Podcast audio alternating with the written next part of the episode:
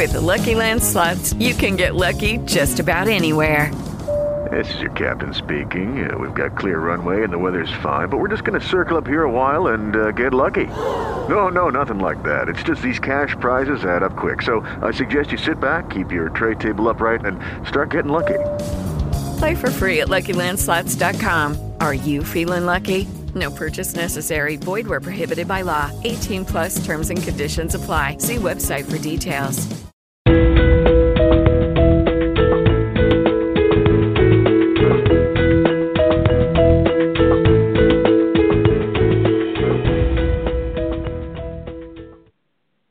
Welcome to today's episode of Myeloma Crowd Radio, a show that connects patients with myeloma researchers. I'm your host, Jenny Ahlstrom.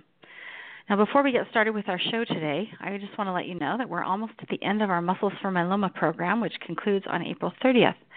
To date, we'd like to give a shout out to Dean Preston, who will be winning a prize for completing all the Muscles for Myeloma challenges. And UAMS is the leading facility for this year's program, and we thank you for participating. We hope you've learned more about why fitness is important for myeloma patients. If we're fit, more treatment options will be available to us, giving us longer life and better outcomes. Our show today is primar- primarily for patients with early conditions that may or may not become multiple myeloma. So today we'll be talking about how researchers could potentially find MGUS in smoldering myeloma patients who are likely to progress to myeloma using myeloma genetic testing and other lab or imaging values. There's no doubt that this work will be equally important for myeloma patients as new discoveries are found. Are found. So today, Dr. Elisabet Manasanch of the MD Anderson Cancer Center joins us to discuss a study of myeloma genetics as well as a clinical trial she's running for high risk smoldering patients. Welcome, Doctor. Hello, how are you doing, Jenny? Doing great. So we're so happy that you joined us. And I was we were talking before the show started that this is our 99th show and I was so hoping it would be our 100th show because we started this series uh, with Dr. Orlowski from MD Anderson. And uh, you and your facility uh, have just some tremendous work going on and some of the largest numbers of clinical trials in the nation. So we're excited to have you on today and hear a little bit more. Yes, I'm very excited to be able to talk about this. We've been working on this for the last three years, so we've been and really, you really started, working very hard. Yeah, let me introduce you before we get started. I didn't do that yet. And then we'll go right to our questions, and you can explain uh, what it is for these two studies because they're fascinating. Dr. Manasanch is an assistant professor of the Department of Lymphoma Myeloma at the University of Texas MD Anderson Cancer Center. She graduated with an MD degree from the University of Barcelona in 2005 and received her MHSC in clinical research from Duke University in 2014. She pursued internal medicine and medical oncology training at the University of Massachusetts and National Institutes of Health and is board certified in both specialties. During her fellowship training at the NIH, Dr. Manasanch fo- focused on the research and treatment of plasma cell dyscrasias. In 2014, she was awarded the MD Anderson Cancer Center Clinical Innovator Award to study predictors of outcome after anti CD8 antibody therapy, in intermediate and high risk smoldering multiple myeloma. She received the IMF 2015 Brian D. Novis Research Award to implement minimal residual disease testing in multiple myeloma. In 2016, she received the High Impact Clinical Research Support Program Award to support clinical research personnel funding. Currently, she leads the Myeloma Precursor Disease Program at MD Anderson with a focus in understanding early stages through new technology and applying immunotherapy to early treatment. A prospective observational clinical trial, MGUS and smoldering myeloma, is currently happening, and she will describe that. And many interventional trials with monoclonal an- antibodies in intermediate and high risk smoldering myeloma are ongoing, and she will talk about that as well today. So before we get started, Dr. Manasanch, maybe maybe we can back up because I know that MD Anderson has this moonshot program. And part of the moonshot program is for high risk smoldering myeloma patients. So do you want to describe what that program is and uh, why you decided to include high risk smoldering myeloma?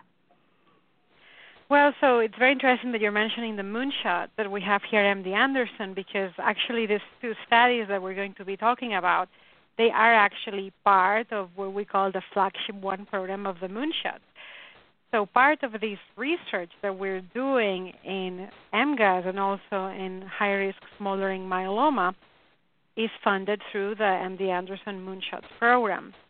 And so the reason we wanted to do high-risk smoldering multiple myeloma and include these in our moonshots for high-risk myeloma is that these patients that have high-risk smoldering myeloma, they usually the perceived risk is about 75% risk of progression, and depending on the series, it's 75% risk at two or five years following the diagnosis of smoldering myeloma. So these patients are really have a substantial risk of morbidity and mortality within just a few years of diagnosis, and we felt that we really should be doing therapies especially now that we have so many new therapies with uh, uh, all the new antibodies, um, to target mm-hmm. these patients to try to see if we could allow them not to have this progression to symptomatic myeloma, uh, or if we could, you know, cure them if there is less um, genetic abnormalities uh, beforehand. And right now we're in the very early stages of this, where we're doing single agent antibody treatment. However, in the future, we could do combinations with this, and that's where uh, things are probably going to get a little bit more interesting. Yeah, because then you have to decide, and this is where your study comes in, who who is likely to progress and who isn't. So, you know, when you add combination therapies, then you're start starting to talk about more toxicities and things like that. So, who is it worthwhile for, and who won't benefit? Well, so this is what we're trying to to look into for our study for the first the prospective observational study that includes 100 patients with monoclonal gammopathy of unknown significance and about 100 patients with smoldering multiple myeloma. And this is any risk MGUS and any risk smoldering myeloma patients.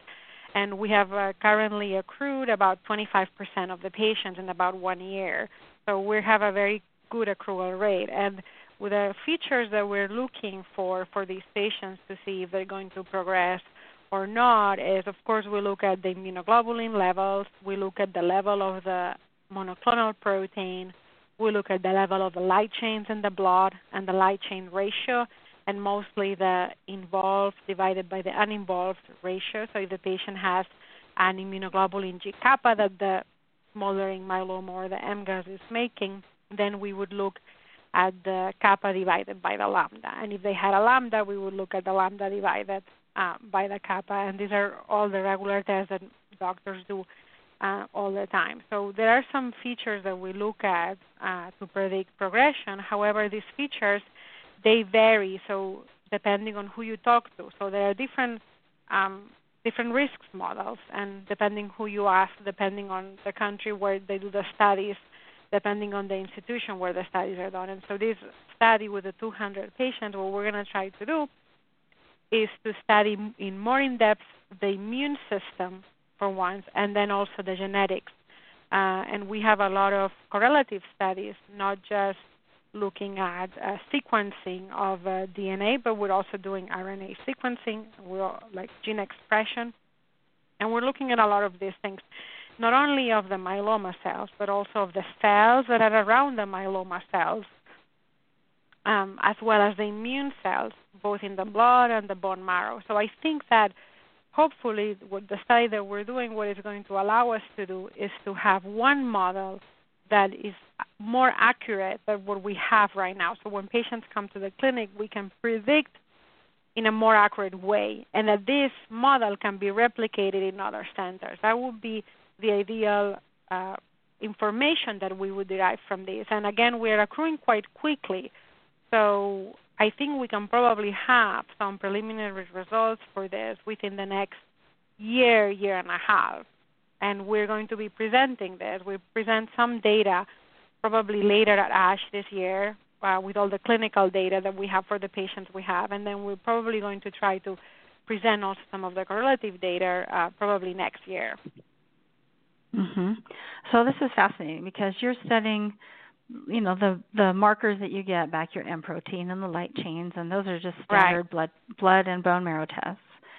And then you said you're also studying some genetics testing. So I'm going to ask you some follow up questions about that. But you're also studying the immune system. So how do you go about studying the immune system? Because, you know, people say that, eh, well, everyone may be um, exposed to cancerous cells, and then our immune system just kind of tackles it down, and, and we never develop cancer. But obviously, in myeloma, the immune system is too weak to kill all the myeloma cells by itself, and so it kind of gets out of control. So, how do you better study the immune system? So, what we're doing with these studies is uh, we have very good collaborators. One of them is Dr. Sattva Neelapu, who is an immunologist, and he has his own laboratory here at MD Anderson. And what we do is we have him analyze samples of peripheral blood so before and after treatment in the case when the patients had high risk smoldering myeloma in the treatment on studies, or in the other patients and the ones that are in the observational study at, are at certain time points, which is usually about every six months. And what he does is he sorts the cells from the blood and takes out all the white cells and analyzes them and looks at markers that are in these cells. So there are many, many different types of white cells and he looks at all these different types, and then he looks at markers on the uh, cell surface of these cells through a technique called flow cytometry and looks to see if there are inhibitory or activation markers that could help us understand uh, why some people progress. So, for example, if you have um, some inhibitory markers in your myeloma cells, let's say in the blood, because we do have patients who have uh, um, precursor disease, if you do flow cytometry, which is a very good technique to sort cells and you know in fluid, um, you usually will find these abnormal cells in the blood. So you can study these mm-hmm. cells, and let's say these cells have these inhibitory markers. So when the immune system cell, another immune system cell, let's say a T cell or an NK cell, these are different types of cells that can uh, that can recognize this abnormal plasma cell or myeloma cell and kill it, when they kind of attach to it, then the myeloma cell has this inhibitory marker and doesn't allow this other immune cell to kill it.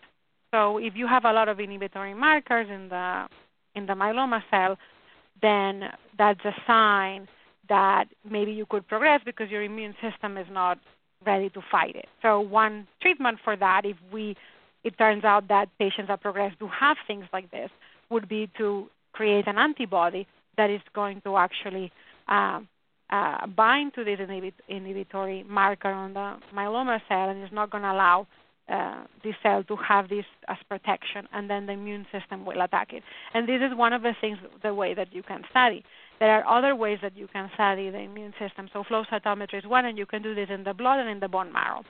And then you can do something called nanostring, which is what we are going to be doing uh, in these studies as well, which is going to be looking at uh, gene expression, uh, gene expression of uh, different genes that are involved in the immune system. And you can also look at that. Usually, it's mostly in the bone marrow. That's another way that you can do it.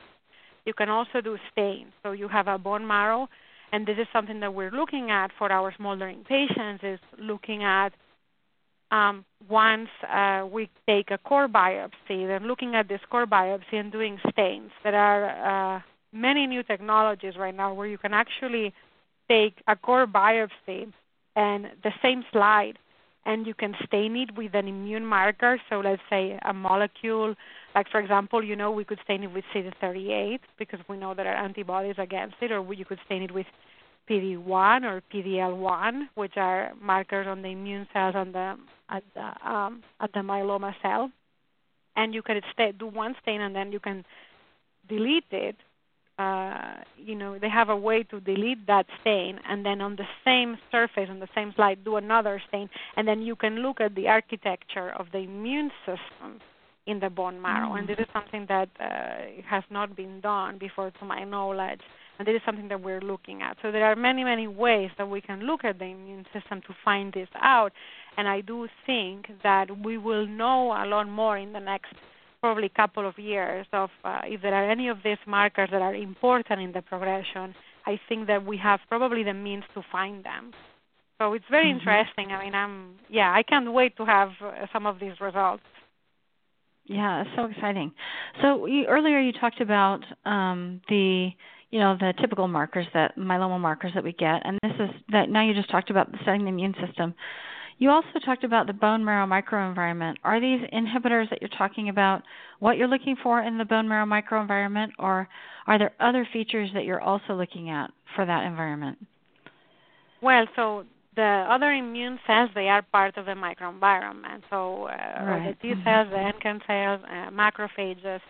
So all those cells are part of the immune system and are part of the microenvironment. So right now, what we're going to be looking at are these markers in these cells uh, in mostly in the immune cells, and then markers in the myeloma cells. But we also have, for example, when a patient comes in and they decide to participate in one of these studies, uh, the sample of bone marrow that we take, that is in this case an aspirate, so it's the liquid part of the bone marrow. Uh, we separate this into the microenvironment part and the tumor part, and so we have hmm. both uh, both samples stored and uh, you can do the same test for both parts. You can study the myeloma cells and the my environmental cells. But again, for the microenvironment, where we're looking at the most right now is the immune system in that microenvironment because it has not been described a lot, especially in smoldering myeloma and, and MGUS. Right. So that's like no, our focus. Mm-hmm. Yeah, that's terrific. And then when you talk about the genetics, it, it sounded like some of this is the nanostring, the nanostring, sorry, is yeah. the gene expression profiling. So is that part of the microenvironment, or are you doing that on the actual myeloma cells? Like you just said, you can so, do it on both so the tumor that, part and the. Yeah. So you can. So uh, we can probably do it in both because we have both samples. So we do mm-hmm. uh, from the get-go. We do gene expression. Um, as you know, well, the first study that we have, we're collaborating with Signal Genetics or now Quest, and um, I know there's a question about whether this is the same as a GEP70, and it is. It's that it's that same test. So all the patients have that test done, and that what it analyzes is the gene expression of the tumor cells. The GEP70 looks at the tumor cells, but we also have stored microenvironment cells. So we can actually perform a different test, which is a nanostring, but it's also it's, a, it's similar to the gene expression and we can look at that in the environmental cells. And also, you can do RNA sequencing, which is also looking at the expression of the genes. And we also are doing that in the environment uh, of in the microenvironment cells, so the ones that are not the tumor cells, and also, of course, in the tumor cells. So we are doing all this. We can do it in both parts, uh, but the GEP70 mm-hmm. uh, that now Quest has, um, that one uh, those results they only look at the tumor cells.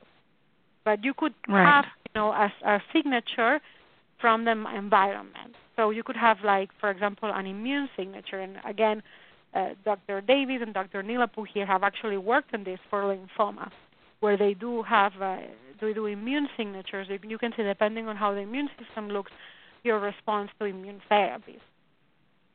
Wow, that's so fascinating. That's where we're going. Yeah, it's it's amazing. I mean, it's really amazing. I have to say, it's you know, science right now, and and all the tech, we have so many technologies right now to do all these things. So it's really, I mean, it's really really exciting. Mhm. Yeah, it is.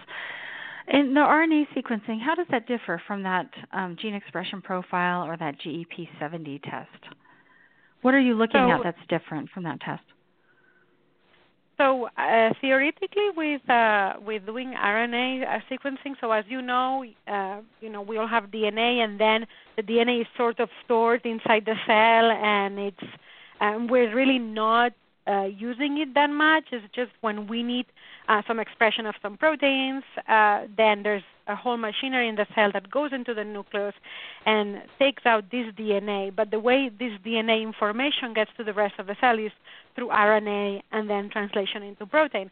So when you're looking at the RNA RNA level, you're looking at what is being expressed in the cell, not necessarily abnormalities in the sequencing, but what is being expressed at a later level. So it's a little bit later on in the transcriptional level. And I think the main difference with uh, the gene expression that we have right now is they both look at RNA, but I think that with RNA sequencing, maybe it is a little bit more uh, accurate because you can you actually do uh, all the sequencing which in uh, gene expression, doing with through Affymetrix machine, you don't necessarily do that. So it's good to have both. It's possible that results are going to be similar, mm-hmm. but it's mm-hmm. good to have both so you can compare. Right. No, I, I mean all three of those are three totally separate ways of testing to Correct. get a whole complete picture of a patient. That's really amazing. Or actually four ways if you include the blood. So how about imaging yeah, tests no, as well?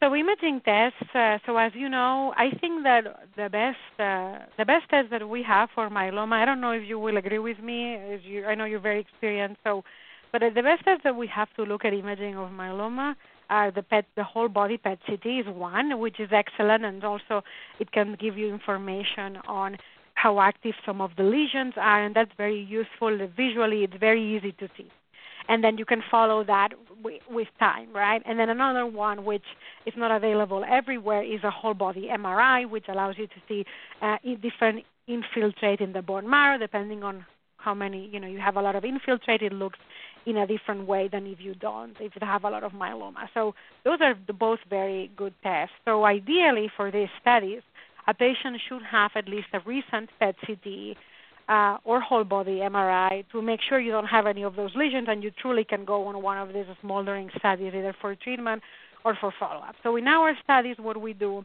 is we usually recommend that the patient has a PET CT whole body because that's our test uh, that we have here as standard uh, at least a month before they enroll on the study. Some of the patients, you know, they had a PET CT three months before, and the insurance they don't cover this if you sometimes they don't want to cover it at all which i think is a problem right. uh, in our field but when do they do cover it they don't want to cover it every couple of months or every three months so if the patient has had a pet ct two or three months prior we usually just do a skeletal like the x-rays but the best test i mean are the pet ct and the mri to look at the bone marrow and to look at the at the lesion so usually patients have to do at least a pet ct Okay, great. So you start with the PET CT, and then and then what do you do for the study for the patients? So you said you were testing them about every test six months. Yeah, so? for this prospective study, so these patients. Uh, usually, what we do is when the pa- the patients enter the study, when there's usually a need for an evaluation. So if we think that uh, the patient, um, you know, there's been a long time they haven't done any testing, then we usually uh, order a bone marrow to look at the infiltration of the core biopsy. As you know, they changed uh, the criteria for myeloma. Now, if you have 60% or more plasma cells, you have myeloma that needs treatment. So it's important, I think, every now and then to follow a bone marrow in patients with smoldering myeloma to see if they're meeting this criteria. So they do a, mm-hmm. a bone marrow biopsy, we do some imaging, we do blood work, and a 24-hour urine. And then if those results show that there is no active myeloma, then they can participate in the studies. If they have very high risk of smoldering myeloma, they can do a treatment study. And if not, we offer to do uh, this observational study. In the observational study, uh, we follow for every six months for three years. As you know, some smaller patients, you need to follow them every three months. But we don't take mm-hmm. research samples every three months. We only take research samples, which is only blood at that time, uh, once every six months and we take a research sample of bone marrow whenever they start the study. Uh, and then after three years, we usually repeat the testing to make sure there's no progression, and we take another sample of bone marrow, uh, and we take another sample of blood. And then after three years, the study finishes. However, I have to say that many of the patients that we have on these studies, they're our patients in the clinic. So they're not going to stop seeing us because, as you know, the risk of progression if you have MGUS or smoldering is something that kind of lives with you. So it's something you have to follow for life. So these patients, we will probably have long-term data for these patients, and probably when the study finishes, we will allow to have a follow-up cohort of patients that we can call and ask how they're doing, or if they come to our clinic, then uh, we'll follow them and you know we'll follow to see if they progress or not. And so it's going to be very interesting to see this data, you know, five years from now, five years of follow-up, 10 years of follow-up, and so on. Absolutely. That will be really valuable. And your overarching goal is what you said at the beginning of the show, which I kind of want to stress. It's to see can you treat patients at an earlier stage and avoid, you know, heavy treatment in the future? And could you cure, cure it early? Is that really what you're going after? Yes, we are, and of course, you know, you always have to start to start slow. So you cannot start usually, you know, you don't start a study with new medications. Uh, some of them not even approved in in multiple myeloma. Uh, with doing combinations. So right now, we really are trying to focus on immunotherapy. We're trying to build immunotherapy treatments for this population, which is a little bit earlier than myeloma. Why? Because it has many advantages. I mean, if you think about it, you know, an immunotherapist can be toxic. I mean, I'm not saying that they don't have any side effects. They can have side effects. But if you mm-hmm. compare mm-hmm. it with the the the treatment with, you know, the dexamethasone, right? And and doing oh, like lenalidomide, right, or doing like yeah. a bortezomib, or doing a transplant. So all those treatments, they they seem sort of a little bit aggressive, right? And uh, yeah. and how do you decide we do that? So we're trying to do something that seems a little bit less aggressive, but that could be very effective. And so these are what we're trying to do is build an immunotherapy treatment for uh, early precursor disease in in multiple myeloma. And so we're starting by testing out single antibodies, so one antibody at a time. And we're looking at these results. And if these results look promising, then we can combine this with other medications. And, you know, some of the advantages, I mean, uh, there are, as you know, there are studies uh, where we do lenalidomide for smoldering myeloma. There's a phase three study ongoing right now, and there are many other studies with antibodies and with lenalidomide and, and other medications. And but some of these medications, you know, sometimes they say they can damage the stem cells. So if you know you may you maybe want to uh, to do a transplant, then you have to collect stem cells, right? So with right. immunotherapy, you probably don't have to do that. There's really no evidence that these antibodies damage the stem cells. So that's one of the advantages. And the other advantage is that the immune system might be a little bit better early on than when you present for the first time and you're hypercalcemic and have tons of lytic lesions and you know you need to go into the hospital for treatment. So so it has potentially many advantages. So I do think it's still very early on, but I think that there's a lot of future in this field of immunotherapy in early myeloma. Mm-hmm. Of course, there's also a lot of potential for relapse myeloma and for early myeloma. I mean, there's a study, there's a studies right now with antibodies frontline, adding antibodies to uh, the standard treatment for newly diagnosed myeloma, and there's many studies with antibodies in relapsed myeloma. So, but I, I think that particularly in this area that is early on, it's very interesting, and it's um, I think it's very promising. And not everybody is doing this right now. So we are one of the centers that is mostly exclusively doing doing this, that is trying to build an immunotherapy platform in in precursor disease. Mhm. I think all the patients really appreciate what you're doing. So let's talk about how to join the study because obviously, if you're an MD Anderson MGUS or smoldering myeloma patient, this is just an observational study. So since you're not doing any treatment and it's observational, to me, these are the kind of studies that are just no-brainer studies because you're there anyway, and you know you might be taking a few more samples, but doesn't matter. I mean, you're learning so much about what can happen. But can patients that are not MD Anderson patients typically come and see you if they're in your kind of your geographic area. They could come and you know give give your sample every six months, and that's not a huge deal. Right. So a lot of the patients decide to do that. As you know, we're a big center. We have a lot of patients coming to us from other states. Uh, we have a lot of patients coming from Florida, uh, coming from all the partnering states, from Texas, um, and so, and so, a, a lot of patients. Uh, I mean, most of the patients they don't mind. Now, if there's a patient that would like to participate in the study and is in another state, then they would have to come here. Unfortunately, this study is an investigator-initiated study that we're only really doing here because the way we sort the cells and we analyze the samples, we really have all the labs here, so it will be difficult to have somebody ship the samples, they have to be collected in a certain way, etc. So unfortunately, they're only available here, and so they would really have to come here and be here every six months uh, for three years. So that's the the only downside is you know if you're in New York, you cannot do it in New York. So, uh, mm-hmm. uh, however, uh, the smoldering treatment study is a multi institutional study, multi center study, and we are the lead at MD Anderson. However, we are working with Dr. Ola Landgren at Sloan Kettering and also Dr. Sundar Jagannath at Mount Sinai. So we are now working on getting this study that is with an antibody in smoldering myeloma open in New York. So the New York patients mm-hmm. will, be able to do this study in New York. But the observational is only here. Yeah. Okay. That makes sense.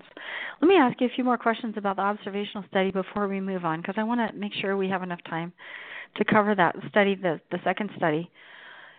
Are there any clues that you've learned so far about MGUS and smoldering myeloma, or some hypotheses that you're going into this observational study with?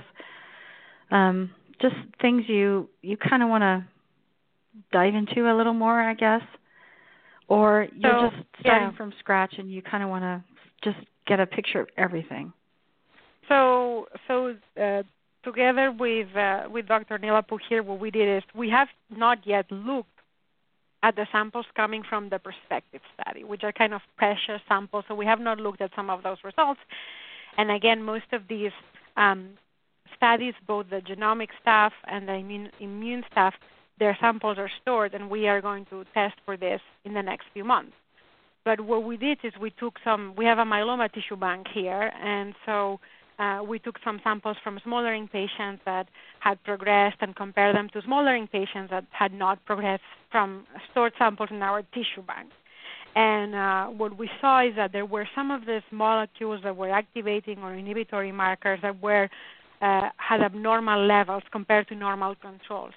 So we think that there, there's going to be something there, and we have to really validate this in our in our prospective series. But uh, really, that's what we're looking at right now. I also think that uh, the genes are going to play a key part in this. I do think that, and we know this for a while. This is why I mean the staging system in multiple myeloma has the genetics as part of the staging system. If you have something that is perceived as bad genetics, then you're stage three, right? That's the new staging system for myeloma. So there, mm-hmm. I also there are going to play a key part in precursor disease.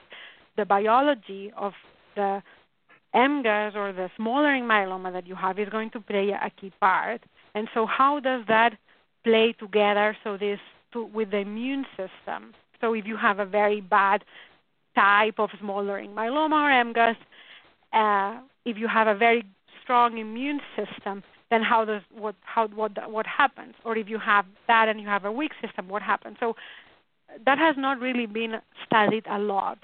So I think that a lot of these things that we're looking at are very new, but I think that mm-hmm. we will um, we will also probably uh, corroborate and validate many of the things that have already been said, such as that you know having suppressed immunoglobulins is probably not a good thing if you're looking at progression to myeloma, having abnormalities of chromosome 1, which has been seen in many studies to be a sign of progression to myeloma and also to be for higher risk for myeloma is also probably not going to be a good thing. Um, having um, high expression of the genes that are associated with bad myeloma when you're diagnosed with active myeloma, or having uh, um, high levels of this expression of these genes that are uh, you know, that give kind of immortality to the cells that have been already identified, for example, by the Arkansas group. I think we're going to see a lot of these things that are going to be true also in our patients, but we're hoping to look at this in the from the point of view also of the immune system. Mhm. Yeah, that's it. that adds a really fascinating um, perspective to it. I think I think it's really amazing, and I love that you're doing it. So one more question, I guess about what what's your opinion about larger MGUS screening? Let's say you do start um, learning a lot more about who will progress and who won't, and at different stages, and you can kind of predict. I guess that takes some of the fear out of screening everyone for MGUS and and then um, having people not know where they stand. Well, so uh, so I think that it's a very good idea to screen to do a study for to screen for MGUS. And the mm-hmm. reason for this is that most people don't know, right? That most people, as they have myeloma, they, I mean, not everybody goes to the primary care doctor once a year. That's true. Right. Uh, and if they do, uh, you know, not all, not all the myelomas have high protein in the blood. That's a typical thing. You go to your primary care doctor, and they see a high total protein, and then they send you to an oncologist, and then they find out you have a protein, you have a paraprotein in the blood, and then they do the workup on its myeloma. So, but mm, the, pro- the myelomas that have light chain myeloma, which is 15 or 20 percent of all the myelomas, they don't necessarily are associated with a high total protein in the blood. So those are not going. The primary care doctor is not going to see. You have to do the light chain test in the blood, and they don't do that. So Hmm. first of all, uh, great idea. The study that Dr. Sigurdur Kristinsson is doing in Iceland. I think it's a fantastic idea. My full support. It's a very ambitious program, but the, I, I I heard that they're accruing very well. So it can answer many potential questions. The main question is, do we have to screen everybody for MGUS? Um, I don't know the answer to that yet. Um, why? Because I don't know what the study is going to show. I do know, however, that many studies, uh, mostly retrospective studies, looking at patients that had a prior diagnosis of MGUS or not, patients with active myeloma with a prior diagnosis of MGUS or not, those that had the prior diagnosis of MGUS and were followed had a better overall survival in a few studies. So it's not just one study. So it seems that knowing that you have something that could develop into myeloma and being followed for it might make a difference. It could also be the biology. So if you have MGUS for 20 years and then develop myeloma, chances are your myeloma is better risk than somebody who nobody sees anything and then all of a sudden you have a horrendous myeloma. So the biology of the myeloma is different. But I think that you know I think that it's a great idea to do the study. Now we have to see the results, and I think that at the rate they're accruing patients and how they're doing everything in Iceland, we'll probably know in the next few years. And uh, Mhm. what I think, uh, you know, what they're doing is they're doing these three arms in the study, and there are some patients they don't do anything right. They don't tell them they have MGUS because that's the the standard. You people wouldn't even check. Then another arm they uh, follow them in the clinic, but they don't do a bone marrow or imaging or anything. And then they have another arm where they do the bone marrow and the imaging, and they try to stage them a little bit more and take samples uh, to do sequencing of the DNA of germline DNA to see if there's any association, genetic association with like the germline DNA, not the myeloma DNA, for progression and uh, for risk of myeloma. And so, I really think we have to wait for that study to see. I think that it would be helpful if somebody else could do a similar study. Maybe not similar because it's very difficult to do these very large studies, like hundreds of thousands of patients. Um, but something, you know, in this regard, to see, to compare, and to validate the results that, that they're going to show. But I think it's a fantastic idea. So uh, we really need to do this, you know, the, to, Mhm. to do an MGUS screening study to know what what to do because I mean if we have some studies showing that if you know before you do better, then why not, right? So that's the basis. Right. Yeah. Absolutely. Yeah. And this might be an odd question, uh, or maybe even a dumb question, but are minimal residual disease testing tests ever used in MGUS? So so you could use it, right? So for example, how could you use it? I mean, you could use it in, in mostly in research. But when I was a fellow at the National Institute of Health, and we were studying also, you know, MGUS and smoldering and all this, uh, the flow cytometrists that do, uh, you know, MRD, because MRD, I'm assuming you're you're doing uh, MRD by flow cytometry, right? Not sequencing. Or Yeah. Well, I, I, I Yeah, guess the or- or both. is either Or one. both. Uh-huh. So so for for sequencing, I I don't think so because you're not treating it, right? But Right. um, you're not treating. Uh, and for flow, it depends, right? So they say that that minimal residual disease. So you are minimal residual disease negative after treatment for active myeloma if you analyze two million cells in a bone marrow aspirate and you have like less than 10 uh, less than 10 or 10 to 20 cells that are abnormal. That's considered negative. So if Mhm. you take an MGUS patient and you analyze 2 million cells and they have 15 that are abnormal of the 2 million, you could Mhm. Say that it's the same test. You wouldn't call it minimal residual disease because you're not treating the patient. So it's not minimal residual disease positive after treatment. And if you look at Mm. MGUS patients, Um, in fact, MGUS patients usually will have a little bit more than minimal residues. So if you took the same test and you analyze, you know, two or three million cells, which is a lot by flow cytometry, you know, in a, in a diagnosed patient with myeloma, they may, sometimes they test 200,000 or 500,000 cells, and al- almost all of them are multiple myeloma. Many of them are multiple myeloma because they have so many in the bone marrow. But if you take somebody with MGUS and you do flow cytometry, you can you pick up those those abnormal cells. It's going to be less than a newly mm-hmm. patient, but I think that it's possible that it's a little bit more than if you after treatment for myeloma. But you wouldn't call it MRD.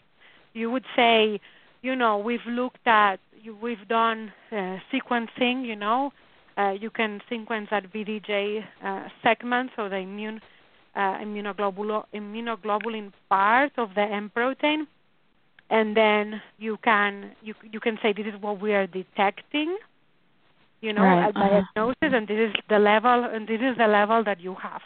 I mean, and and you can follow this. So, for example, one of I I I think that if you followed, if you took, uh, if you did the sequencing of this segment of immunoglobulin, and you did this every year, for example, and a patient was progressing, you would see the levels of this go up. So you would see right. uh, more segments of DNA having this. And if you do flow cytometry, and this is actually one of the risk factors by some of the disease for progression, is if you if most of the plasma cells that you have in the marrow are abnormal, they're not good plasma cells, then that's a, a criteria for progression. So you could probably correlate this, and some people are looking at doing the liquid biopsies, which is taking uh, peripheral blood, taking blood and looking at the myeloma cells in the blood and looking at the DNA in the cells in the blood from the myeloma and then saying what is your risk of progression. So that's something that uh, needs to be looked at for risk of progression. So I mean, there's, but yeah, but you wouldn't say MRD. You would say it's flow, or you you sequence call something else. Could, yeah, uh-huh. yeah, and and it's possible that you could do a study where you could analyze this, and then depending on the level, you could say maybe your risk is this of progression or is this other risk, and might maybe there would be a correlation you know? Yeah, I'm just wondering if those more sensitive tests would give you any more information. That's all. So, yeah, so so it gives more information. I mean, uh, I don't think that I mean what people look at is how many in with by flow cytometry with MRD. It's called MRD if you analyze a certain number of cells. If you analyze less cells, it's not called MRD. So so it's mm-hmm. like a, you know the same technique. Yeah. Well, let's make sure that we talk about your um, your trial with this monoclonal antibody, isatuximab.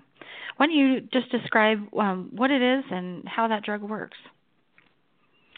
Yeah, so isatuximab is a monoclonal antibody. It's humanized, which means that the portions of the uh, antibody uh, have uh, sequences that are human, uh, because many of the original antibodies uh, were mouse or mice, mouse antibodies. And so it has many modes of actions uh, to kill uh, tumor cells, most, uh, mostly through di- direct tumor targeting and also immune cell engagement.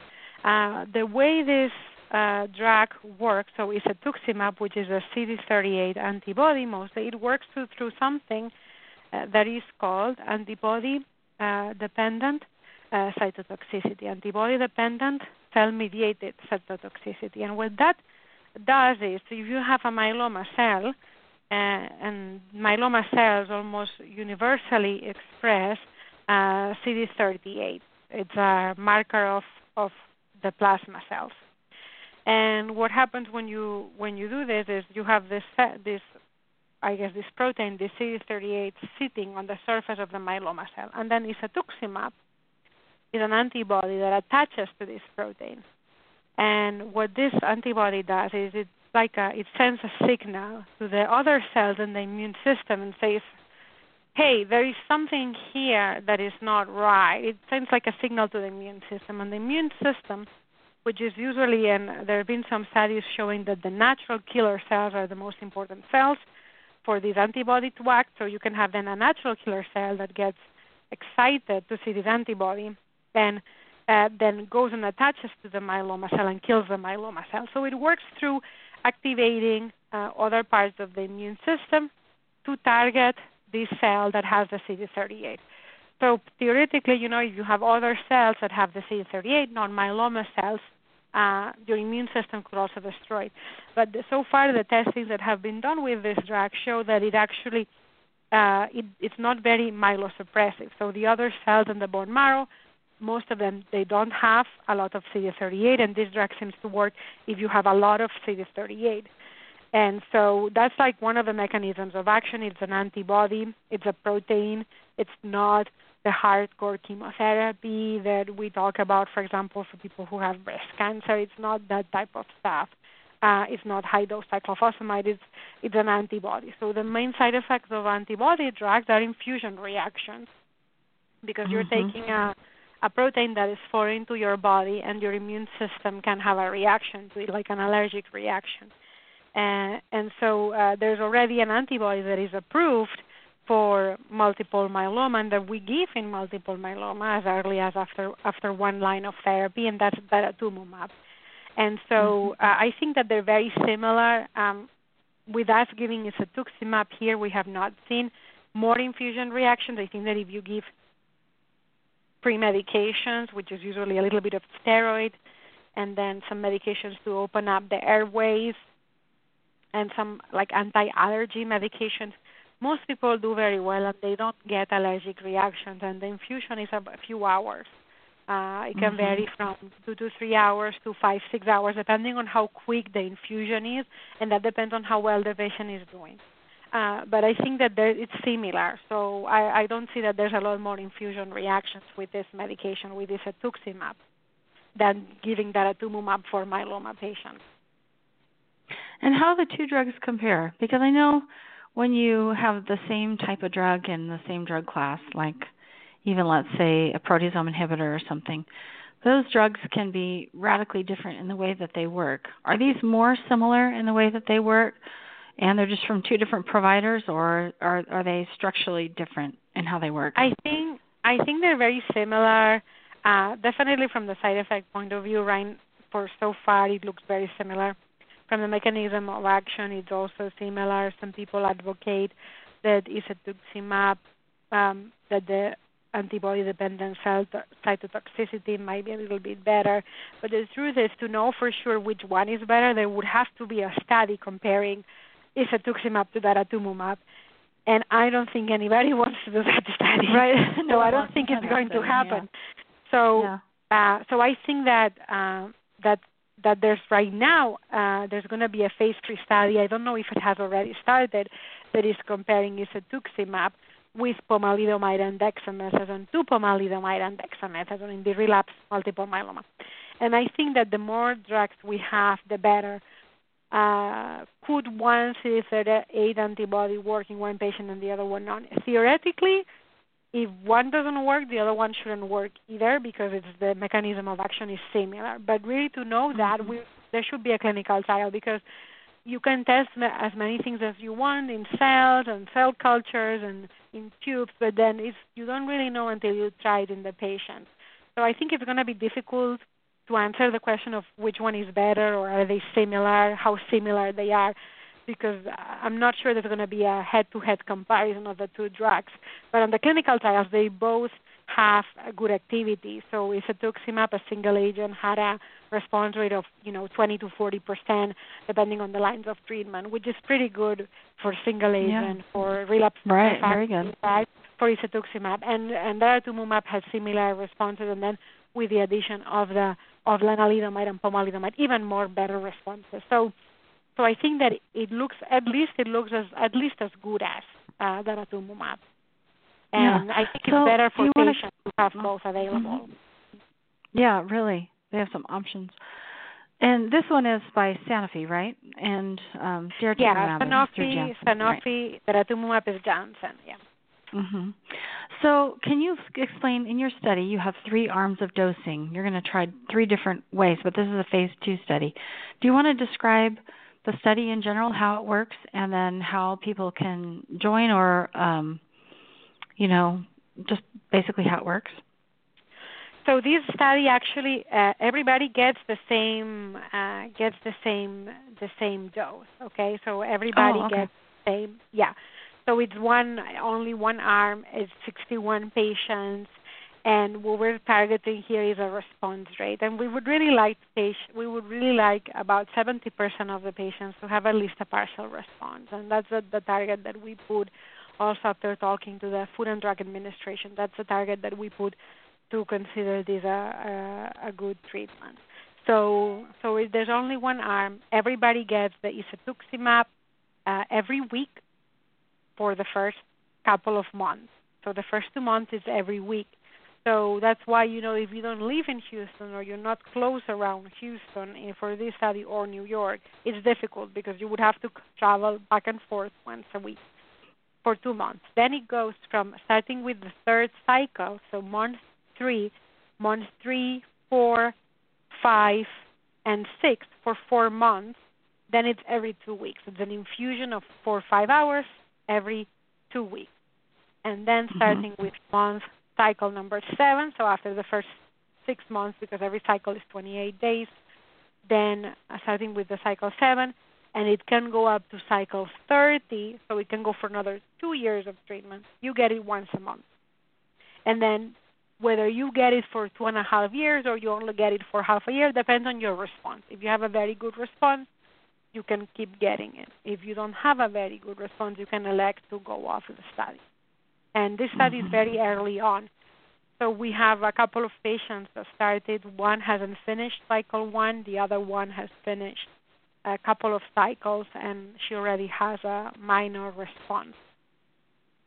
So that's very interesting. And another thing is we've, you know, we actually also completed an, a smoldering study with another antibody called pembrolizumab, which is another mechanism of action. And we saw a patient who had a complete remission. So definitely wow. antibodies, yeah. So they can work, but it's so early on. So we really are trying to put pieces together. But we're also at the level of designing new studies. But for isatuximab, it seems very promising usually very well tolerated. Uh, you know, you don't lose your hair. Uh, most side effects are very low grade, so people, you know, they do have some side effects, but um, it's not much. I mean, it depends on the patient, but you know, some patient had a little bit of dry eyes. Um, you know, one patient had an infusion reaction, but it probably was needing an extra pre-medication, and once that extra pre-medication was given, that didn't happen again. So I think that they're usually very well tolerated, and the study goes on for about two and a half years. But again, it depends on how well you respond. Mhm. And um, you're thinking that this is appropriate in high-risk smoldering myeloma because it's an antibody, number one, and you said your goal is to try to provide immunotherapies for patients so they're not as toxic. Correct. And are there other reasons that you that you chose isatuximab in high-risk smoldering myeloma? Well, so the first thing is uh, I I even wanted to do it in intermediate risk because intermediate risk is even 50% at five years, which I think is a lot. If you have mm. kind of 50% right. of myeloma in five years, to me that sounds like a lot because you know myeloma is a, can be very devastating. So mm-hmm. so I wanted even to do it a little bit earlier, but we had to we had discussed it with the FDA, and the FDA uh, wanted this to be done in high risk. So that's one of the reasons it was only high risk. We I would have been okay doing it. Also, people who have a risk of 50%, I, st- I still think that 50% is a lot. Uh, so the main reason to choose high risk is because those are patients where you can make a bigger difference, right? Because if let's say you have a right. patient who is low risk and they have you know 25% at five years, so you are treating 75% of patients that are not going to progress in five years. But if you take the 75% who seem they're going to progress, you know that 75% of the patients we are treating, they would progress or they have higher chances of progressing. So uh, the benefit seems to be greater here because they would progress regardless. And you're trying right. to do an intervention. And also you can see results sooner because if you treat, you know, if you take uh, 50 patients with MGUS that have very low risk of progression to myeloma, and then you treat them, you know uh, how do you know you're going to see it? you know you could wait 30 years to see a difference right right because they may not progress But if you took that, you take people who are high risk, who have a very, uh, you know, a 75% chance based on the current criteria um, to have myeloma in five years. Then at five years, you can analyze this patient and say only if you say only 20% progressed. I mean that's a big difference. So that's an easy way to show it after five years. So you don't have to wait forever, 30 years. So that's an easy way to show that a medication uh, is working or that is potentially uh, very important for you know for a disease state. So that's one of the reasons to choose these. Right. No, I think it's great, and I th- I'm excited that you're doing this study. Well, I know I've um, I've taken a lot of time. I want to leave it open to caller questions as well. So um, let me do this. We'll we'll open it up for caller questions, and if you have a question for Dr. Manasanch, you can call three four seven six three seven two six three one and press one on your keypad. And then um, if we have extra time, I'll ask some follow-up questions. But I want to make sure that that we do this before we have to go. Okay, our first caller, 9836757. Go ahead with your question. Hi, Jenny. It's Dana Holmes. Hi, Dr. Manasanch. It's so uh, such a pleasure to talk to you in person, so to speak, because I know we follow each other on Twitter. Thanks yes, so much for true. doing this this this um, interview. It's just been fascinating to listen to. Um, is is this similar or a continuation of the work that you did um, while at the NIH, the observational study that Dr. Landgren had? Yeah, so definitely. So first of all, I want to say, of course, thank you very much to to you for you know for uh, following on Twitter, for being an active member and patient advocate in the myeloma community. We always need a lot of people like that. And then I also thank a lot Dr. Landgren. I have to say that the person who taught myeloma to me was Ola Landgren. So uh-huh. he's uh, you know very cherished in my heart and a great investigator, great myeloma doctor. So if you know if he listens to this at some point, uh, hello, and hope everything's going well right now. But yes, so uh, this study in a way is similar to the study that Dr. Landgren was, was doing at the NIH, and because I was involved in that, I was able to then when I started here do something similar. And however, there are some differences. Some of the differences, the technologies changed so much. So some of the studies that Dr. Landgren was planning to do on his studies uh, are different from the ones that we're planning to do because also, uh, for example, we have a lot of immunology expertise here, so we are taking advantage of that to do a lot of uh, uh, immunology studies. And we also have a lot of uh, expertise with uh, genomics. We have a, genome, a very important genomics core. We have so a lot of things. So um, so some of the things are different, and the study also has less patients. I think his study had more patients, um, and so it's similar, but it's a little bit different. Mostly on the correlative studies, what we're going to test, what we're looking for, and so on. But yes, I uh, Dr. Landgren uh, did you know a very good thing doing the study that he has, and I believe he has all the samples. Mm-hmm. So I think that he is uh, has collaborations with uh, with other institutions and doctors and companies to look into those samples. So uh, so I'm looking forward to see you know if something comes out of that. But you know I'm staying here for the foreseeable future, so hopefully we'll have a lot of data and a lot of follow up. Right. Um, so that's the most important. Uh, if you you know uh, if you leave, sometimes you cannot take the samples with you, things like that. So, mm-hmm. Now, now, doctor, um, question regarding. I realize that you stated that only um, MD Anderson patients would be eligible, and that makes perfect sense to me because of the fact that you have to provide the samples.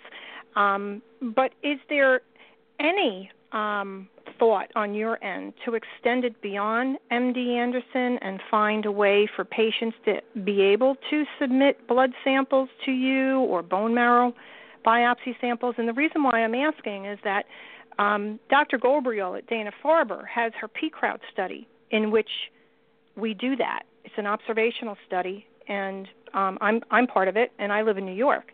And at my regularly scheduled um, lab draws every quarter, I have three little extra vials that I fill up and I send it to them by FedEx. They send me an envelope, I send it back to them, and they're able to actually use my serum for their study. And I've done the same with bone marrow biopsies whenever I had one regularly scheduled. Is there any way that um, MD Anderson might expand in order to get your study um, accrual going? So, first of all, let me say that I'm fascinated by Dr. Ghobrial. Uh, she's amazing. When you go online and you see all the things for the PCROWD, I mean, it's absolutely the moment of revelation.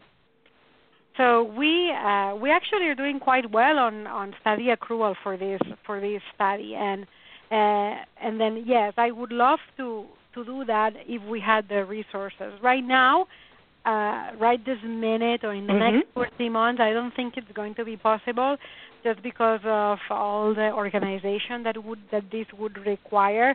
I'm not saying you know we may not do it in a couple of years. But one of the things that we also do here, one first is we have many patients at MD Anderson, right?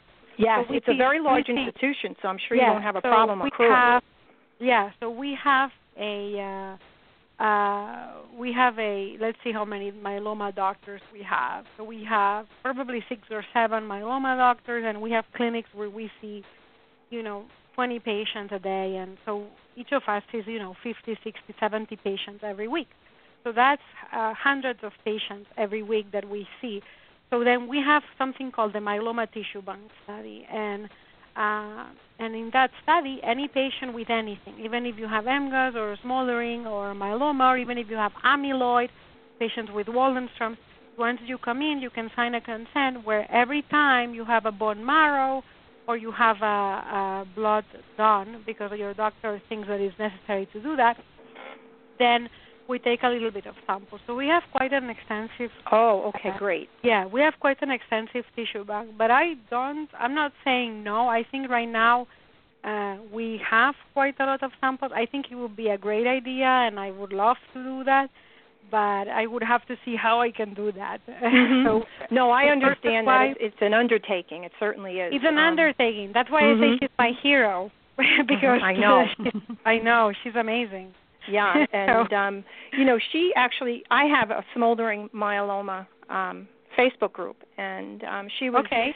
she was um uh very very supportive and she joined it. And we did like in group discussions about you know her work and whatnot and we generated a lot of excitement over her study and we were able to get a lot of patients for her that way. So you know, when you're ready, come and join us too. And, and if you I'm need ready, I'm ready to join. I'm ready to join Good. right uh, Jenny now. will send you the the information, and she'll send you the uh, the link because we would love to have you. We have yeah. a couple of your other colleagues as well, and and it's just really been a great resource. Um, yeah. Can I ask you though about the the trial that you're doing now, Jenny? Am I taking up too much time? Do you have other callers? Yes, we have one other caller. Okay, I'll just ask this quick question regarding the the um, uh, isatuximab trial. Um, why is it only one arm? I'm curious because I know the DARA trial had the three arms with, with with different dosing. One was one arm was just you know eight weeks, and then another arm was something else, and then the the third arm is similar to what your trial is going to be. It's you know the whole gamut. And it, have you looked at the DARA results to determine that that's probably the best type of approach to take or the best arm to use going forward with your trial since this is also an anti CD38 monoclonal antibody? So first of all, great questions, uh, and also let me tell you that we would love to have uh, some of your colleagues that have smoldering myeloma to come join us for the isatuximab study. So that that that being said, and I'll be happy to join your group and do a session to explain more things about the study and give more details if they want to come and do screening tests with us. Um, now that being said, with the daratumumab, I do not know the data for the daratumumab study.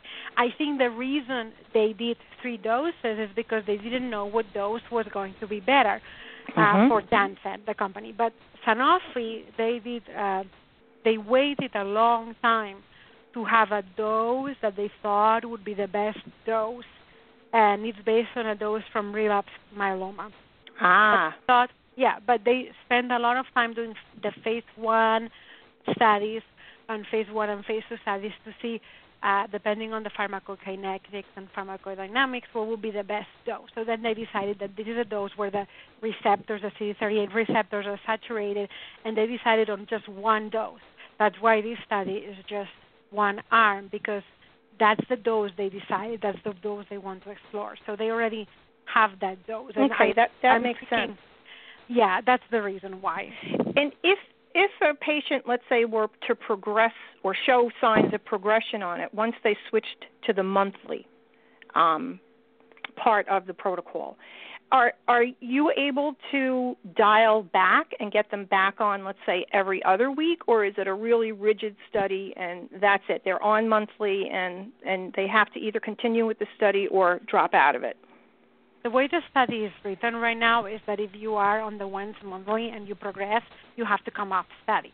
However, mm-hmm. because this is an investigation uh, initiated study, and you know we control the study. We actually hold the IND. MD Anderson holds the investigational new drug application for this um, for this study. So we have some leeway if we see or we think that it might be better for patients to be able to receive the drug again uh, you know every week, then we may amend the study. Ah, talk okay. To the FDA about this. So you have that wiggle room. Mm-hmm. We have wiggle room. We can change the study because uh, I wrote the study, right? So we can, you know, I can change it if I think something is going to be more beneficial for the patient. Mm-hmm. I can't change it. I have to discuss it with the FDA, and the right. FDA to, there has to be a rationale, and I have to explain why.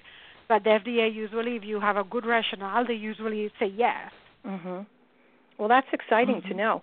Now, Dr. Or, Jenny interviewed Dr. Orlowski um, a couple of months ago, and we were talking about daratumumab and how it tends to begin to lose its effectiveness.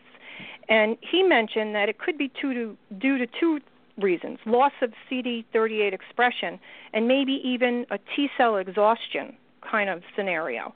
Would you also theoretically think that you could see this in smoldering patients too?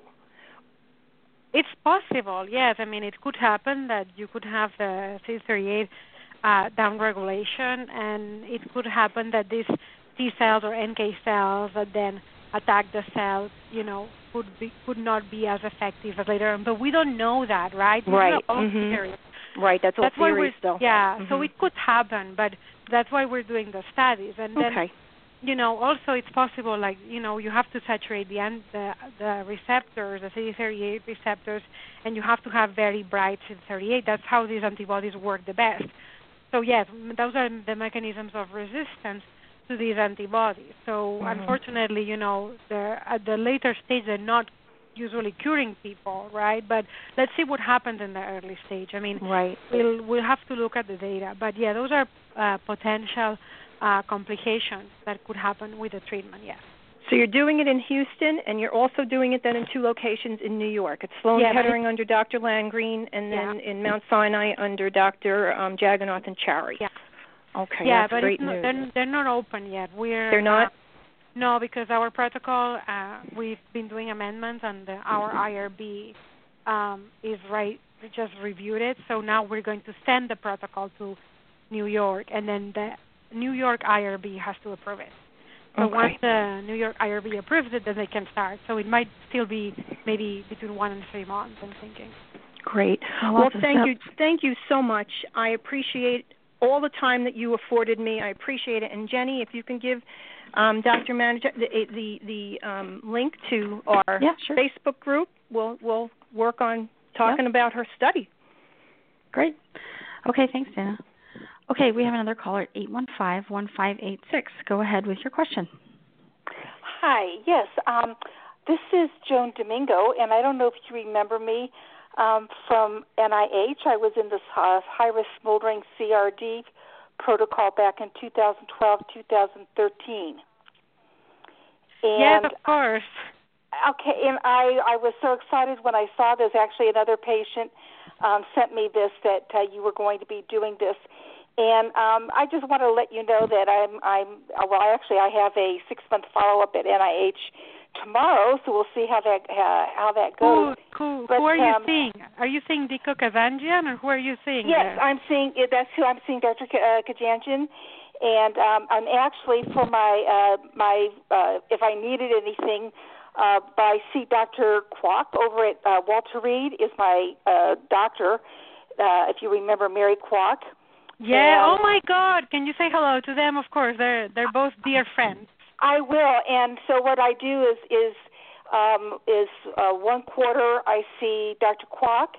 So I saw her in January, and this time I'm seeing Dr. Uh, Kajanjan, and then I'll see Dr. Kwok again in July, and then in November or end of October I'll go back to NIH and they'll do a um, uh, another bone marrow biopsy and a PET uh, PET CT scan, and you know so um, that's kind of the what I'm I've been doing uh, since uh, I finished up with uh, the two year maintenance um, with the um, Revel uh, with the Revlimid. But so far things have been going pretty good. So um, I just you know very happy that I did the trial and and you really were my doctor at the beginning of. Um, at the beginning of all this for me during that uh, during most of my treatment time and all. So um, I was just thrilled to see this and everything that you're doing down at uh, MD Anderson uh, sounds really exciting. Do you see a time where you think that um, uh, the treatment for high risk smoldering will be uh, will not be strictly under uh, trial circumstances, where it will com- be considered to be a treatment that will be able to be done um, outside the trial um, area. Uh, yes, I think that that this is what it, that's where we're going. That's why there are so many studies and and again, you know, the NIH study was a small study, had excellent results, as as you know for yourself, right? You did so well. Um, so, but yeah, so there are two issues that I think need to be solved a little bit before this can be uh, given, for example, in, in the community, right? Because uh, most most patients who have smoldering myeloma and myeloma, they're not treated in, you know, at NIH or at Sloan Kettering or here. They're treated in the community, and so we have to be very mindful of what we recommend because the tools that we have here, they're not available in the community, and so uh, the doctors in the community sometimes cannot take make decisions on you know what's high risk, what's not high risk because they don't have the tools. So our job is to make some criteria that you can reproduce, you know, across uh, different, you know, in the community, in the academic centers, that a doctor in the community can use that is easy and reproducible, that is, you know, something similar to a yes or no answer if possible. And then if we have something where we can identify the patients that are going to progress very well, and we can give that test and say, okay, you have very high risk, so then this will be the treatment. And then we have to have a large study comparing w- one treatment that we think might be the best treatment to something else. And I think those things have to happen. And they're not we're not there yet. So the danger with saying now treat smoldering is that it's possible that patients that are very low risk are going to be treated because the tools to assess who is at high risk uh, sometimes they're vague. There are different types, and you know sometimes by one criteria it's high and another one is low. So we really need to have a very big consensus on what's high risk. And it's not there yet. I mean, I know that that for example the IMWG is working on it, but we're not there yet. That's but it's it's it's you know it's the next step. So it's going to happen, and it's going to happen in my lifetime. But well, I would hope so. Uh, I mean, I think it's it's wonderful, and I I I've never had a moment's regret for having done the, you know, having done the trial, and um, you know was was really happy that I happened to be um, in Dr. Landgren's. Um, uh, uh, I forget the name of it, the natural natural history uh, trial that he was doing, which is how I got connected up at um, NIH. But um, I will, uh, you know, I hope you know to see that done, and it's really exciting to see the things that you're you're doing there.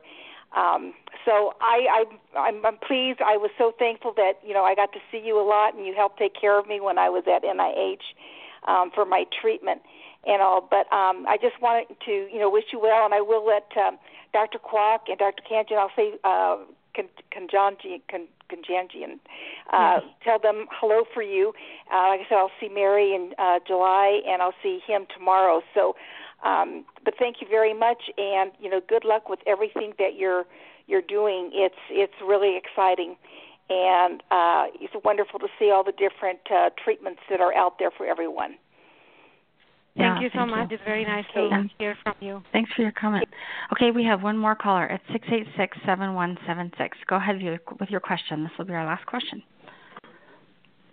Um, hello, doctor. I was wondering um, if if somebody had the resources to come to MD Anderson and be part of the trial, would you encourage them to do that if they were currently at a facility that didn't do those trials?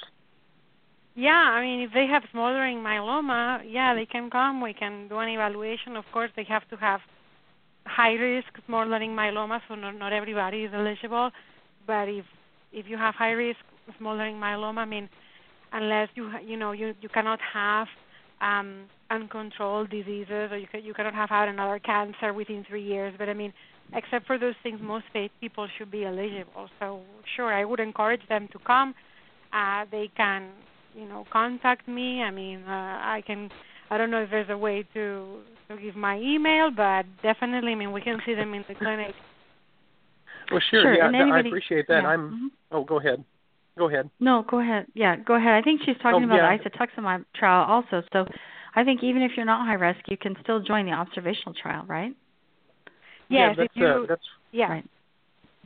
Yeah, that's why I was wondering. I'm uh I've been talking or over the past few months I was diagnosed in January with smoldering myeloma and Dr. Ghobrial and her team have looked at all my results that I've had done and they consider me high risk, but the facility that I'm at right now consider me low risk, so it's kind of hard to discern yeah, the that's what I'm talking about. Exactly. yes. Yeah, so I, I do. I can't get up to Boston logistically, but we are close enough to Houston and have family there. So I, I've considered maybe coming down there in the next month or two, and I didn't know if that would be a good idea. So it's good to know. Yeah, I mean, if you want to give me, you know, later, I don't know if you if there's another way we can communicate that you can give me your um your information and we can set up an appointment. That's totally fine. Oh yeah, that would be And you great. can I don't always- know if Jenny can do that can- off air. Yeah. Yeah, you can email me. So email me at info at crowdcare.org, and then I'll pass your email along to her. Perfect. Yeah, I've emailed you before, Jenny, so I'll do that this afternoon for sure. Okay, great. All okay, right. Well, perfect, I appreciate yeah. both of you having this today. It was a wealth of information, and I've, I've really encouraged me in a lot of areas. So thank you very much. Well, thank you so much for calling in. Well, Dr. Manasanch, uh, we are way over time, but I'm so thankful that you held on the line for us and answered all these important questions. We are just really happy with what you're doing at MD Anderson and just wish you all the best. And I think um, some of these callers are just examples of um, the benefits of participating in clinical trials. I think um, people that are looking to participate in clinical trials are more aware of the kind of disease that they have. They're better at tracking the disease. They're better advocates for themselves, and they, as you can hear, they ask a lot of important questions that are going to get them better outcomes. So, thank you again for joining us today. Thank you so much. This is my pleasure, and thank you for all you're doing for all the myeloma patients. Oh, thanks. And um, we're just thank you for listening to Myeloma Crowd Radio. So tune in next time to learn more about the latest in myeloma research and what it means for you.